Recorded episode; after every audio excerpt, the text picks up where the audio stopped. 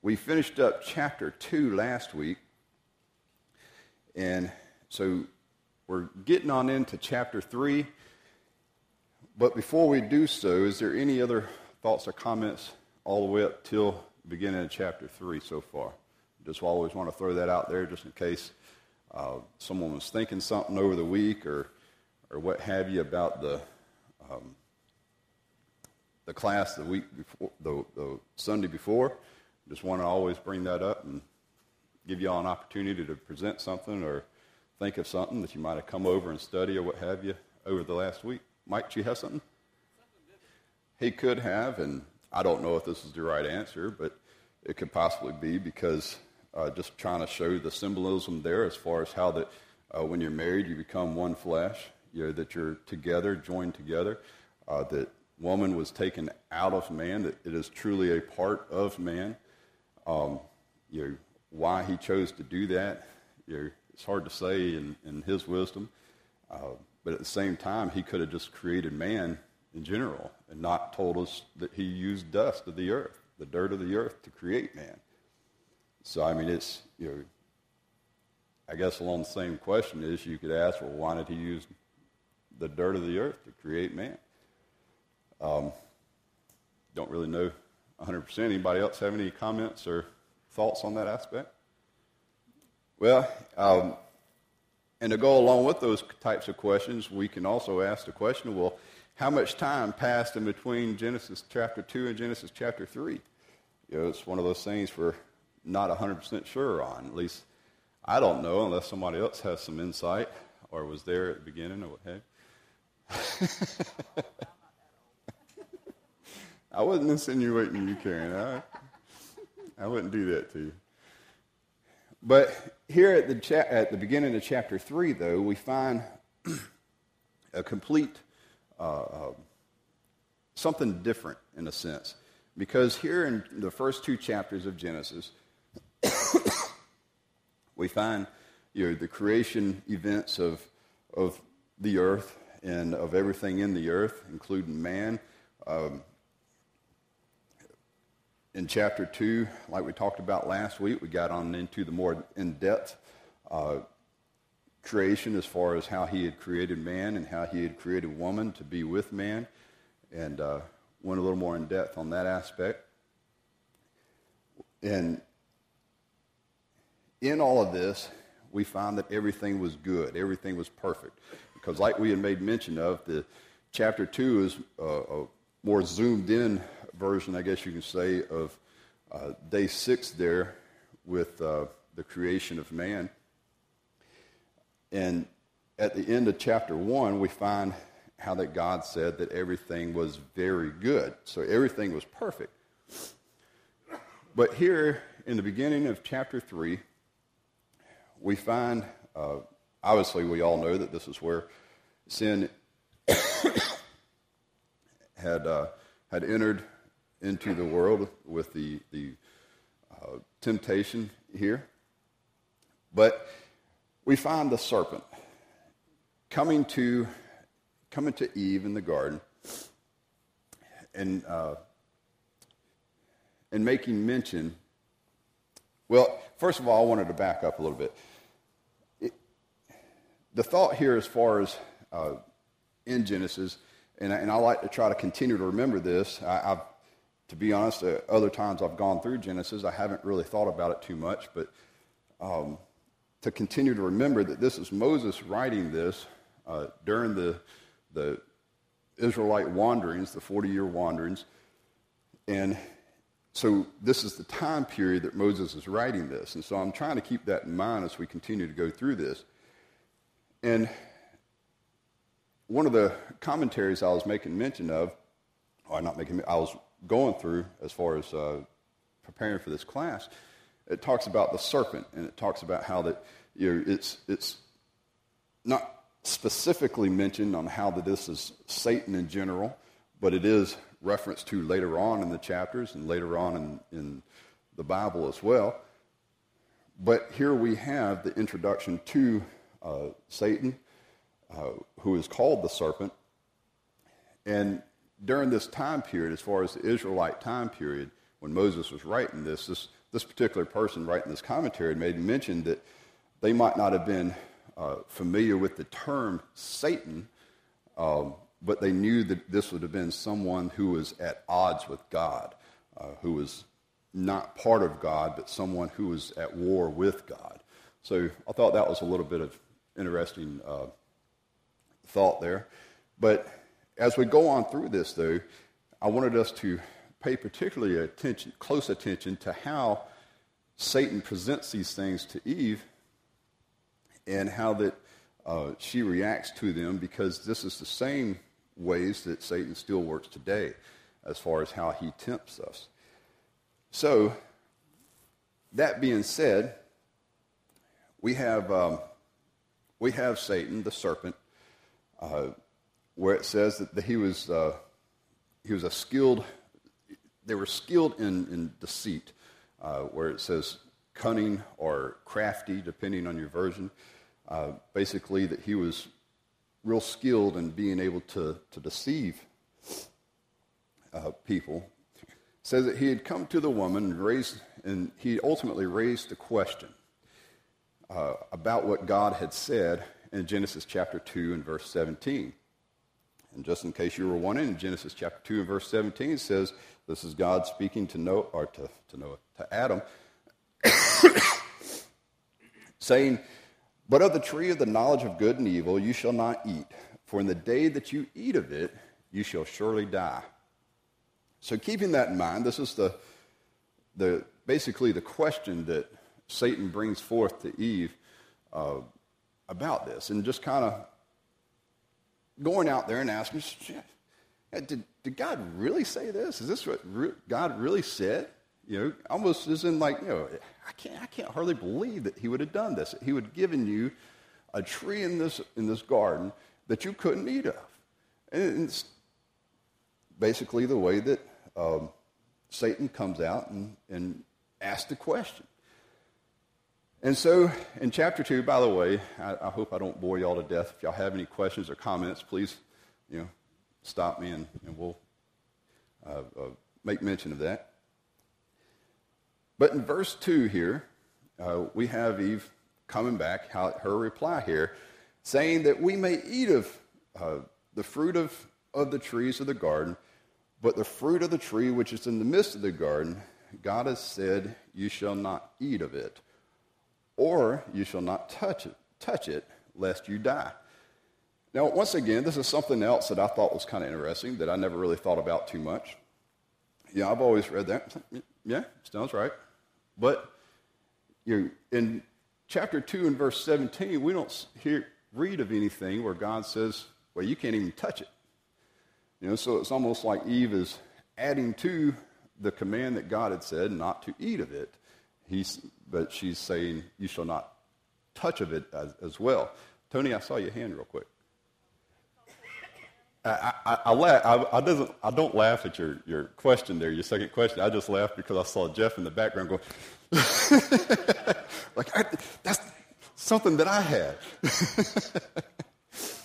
um, well, to, let, us start with your first question as far as uh, the, the thought of you shall surely die. You know, how would they know what death really is? Like you had made mention, we're not really told 100%. One of the commentaries that I did read about, or read in as far as that goes, had made the reference to how that they, and once again, this is their thoughts, you know, how they felt like that some form of death may have been already occurred, whether it had been in other animals or something to that effect, so that they would have something to equate to as far as what death really is. Because like you said, otherwise, I mean, well, you should surely die. Well, what is death? You know, I don't, I don't understand that. What is that? You know, so, and it brought up some good thoughts there. And like I said, we don't really know how much time had, you know, gone by between Genesis chapter 2 and Genesis chapter 3.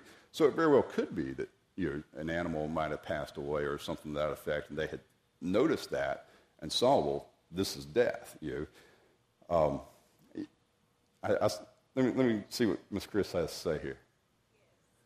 Well, in case you didn't hear, Miss Chris had just made the mention that uh, some people, in reference to your second question there, as far as talking to animals, some people even talk to animals today. Uh, but as Jim had uh, uh, made mention to us, says, well, did, did the dog talk back? You know, and because she was saying that the, uh, the, the, they were talking to their dog, and it, or she had answered the phone, and whoever it was on the other end of the phone was talking to their dog. And she had to break up the conversation there in order to talk with whoever it was that was calling her. Uh, Jim, do you have something? Yep.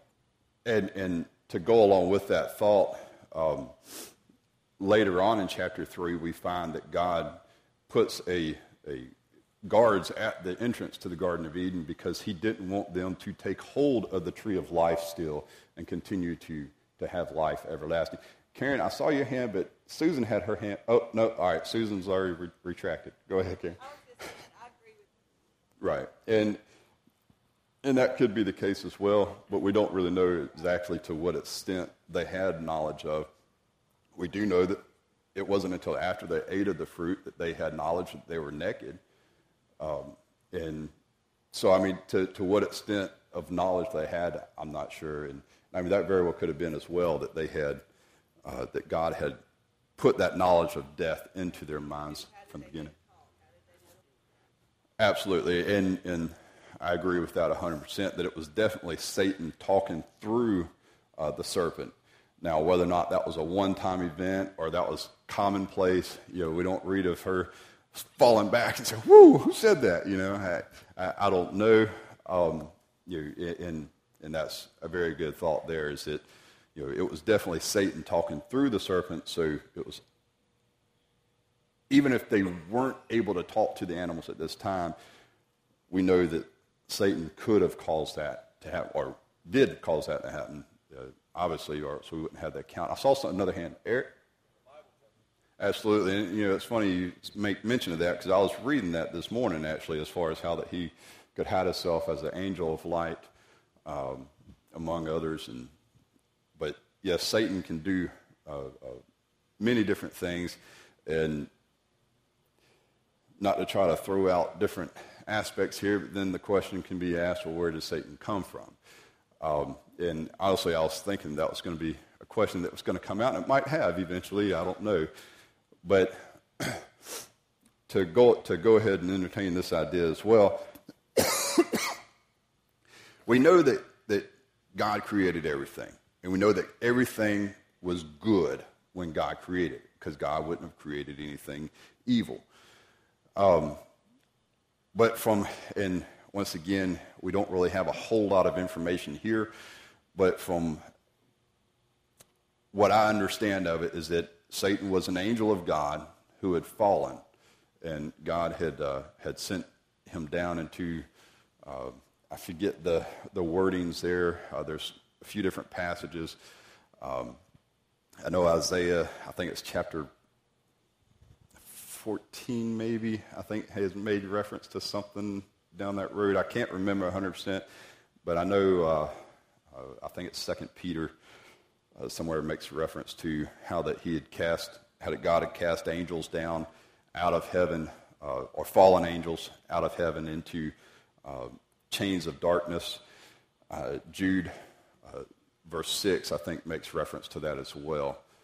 Um, I had those two marked. I, I, didn't have Isaiah marked, so don't quote me on that one. Uh, but it was something that I had read over somewhere in Isaiah there. Um, any other thoughts or comments on that, Mike? Yeah, right. Uh, now, I, I, do, and I, and I, understand what you're getting at there. I, I, don't know to what extent that he was able to go before God. You know, obviously, God cannot dwell in the presence of sin and so if he had fallen, you know, to, to, to deceive Eve here, then I don't think that he would have been within the heavenly realm. Now, how he would have gone before the, the face of God in Job's case, I don't, I don't know. I don't know the answer to that one. But, Jeff? Absolutely. I, I appreciate you bringing that up, too, as the aspect of angels being free will cre- free-willed creatures as well. Um, because if not, then they wouldn't have had that opportunity to be able to fall away unless God created them that way, and we know that that's not the case. So angels, as well as us as humans, had uh, had the free will ability to serve God or not to serve God. Uh, very good thoughts or comments. Janice? Okay. And, you know, to, to backbone or to, to piggyback to what uh, uh, Eric was referencing there as far as being able to hide himself among the, the uh, angels of light, maybe it was something to that effect that he'd went before God. Now, obviously, God knowing all would have known that, but these, I mean, this is pretty in depth here, as, as Eric had made mention to me before. You're making my brain hurt already Sunday morning, but but no, I mean it's it, it's good, and, it's, and I I enjoy this kind of conversation as well, and I appreciate all the comments here. Anything else that anybody want to bring out? I I don't know if I we discussed to the point that you was wanting to discuss on your two questions there, but all right, all right, you good? Absolutely. In case you didn't hear that, Jim was making mention of the aspect of how the, this time the relationship in between men and, and animals was completely different at this time. And, you know, we don't really know the extents of that, but there was a difference in communication there uh, because we know that obviously there was no fear of uh, man to the animals. So, you know, when a lion walked up, it, Adam wasn't, you know, scaring off or anything. You know, there was no fear there as well as man to the animal, you know, so when he saw that white-tailed deer coming up, you know, that white-tail didn't, you know, and they can, they can move pretty quick. But, uh, but anyhow, any, any other thoughts or comments here on this before we get back to the fall? All right. Once again, I appreciate the comments there. Um, so we had the serpent coming in the form, or Satan coming in the form of, of a serpent to Eve, and asking and raising the question on the on the command that God had given over in Genesis chapter two and verse seventeen, as far as whether or not you know they could eat of that particular tree, uh, and the and the response that Eve had given back to Satan as far as how that uh, they were not to eat of it, but uh, what I was trying to get at at the time was that it seemed to be. Now, I mean, it could be that there was a command there that we didn't we didn't read of, but Eve had also added to this that they should not even touch it. Um, and once again, a commentary I was reading on that aspect, as far as her adding that we couldn't even touch it, they were trying. The person in the commentary was making reference to how that it could have been that Eve was already setting up in her mind as far as an unreasonable, strict God, is what the commentary had actually referenced to. Now, whether or not that's the case or not, you know, we don't know the, the thoughts of Eve or anything, but that was the kind of the, the thought that the commentary was trying to get out there. So, as Satan came up before Eve, had questioned what God had, had actually commanded, you know, in the aspect of, I can't believe that God would have actually said that, but you tell me, is, is that really what God said? And so Eve confirmed it. Um, and then Satan just had, uh, had, had really just contradicted God's command altogether in the next, uh, next uh, uh passage there, saying that in verse 4, saying that then the serpent said to the woman, You will not surely die. and then also laying out the, uh, the desire, the temptation there as far as for her to actually want to take of the tree, saying that for God knows that the day you eat of it, your eyes will be open and you will be like God, knowing good and evil. So here we have the temptation. Um, and as we continue to read on in verse 6, how that the woman saw uh, that the tree was good for food and that it was pleasant to the eyes, and a tree desirable to make one wise. Uh, just a, a side note that I had on this was the aspect that if the temptation's not desirable to you, then it's really not a temptation. Um, because if you don't have the desire for that temptation, there's no desire for you to partake in the sin that's being presented before you.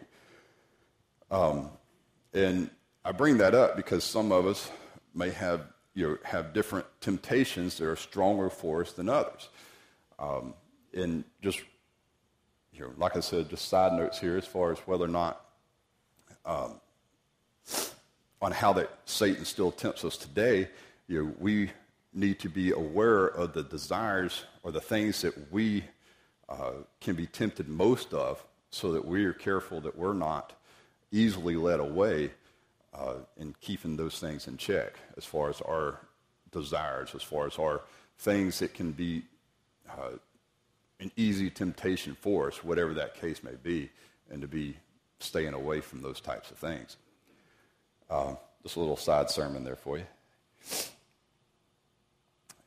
Any thoughts or comments up to this point, though? Hey, hey, All right, Tony, and then uh, Mike. So let me make sure I got this this um, thought correct.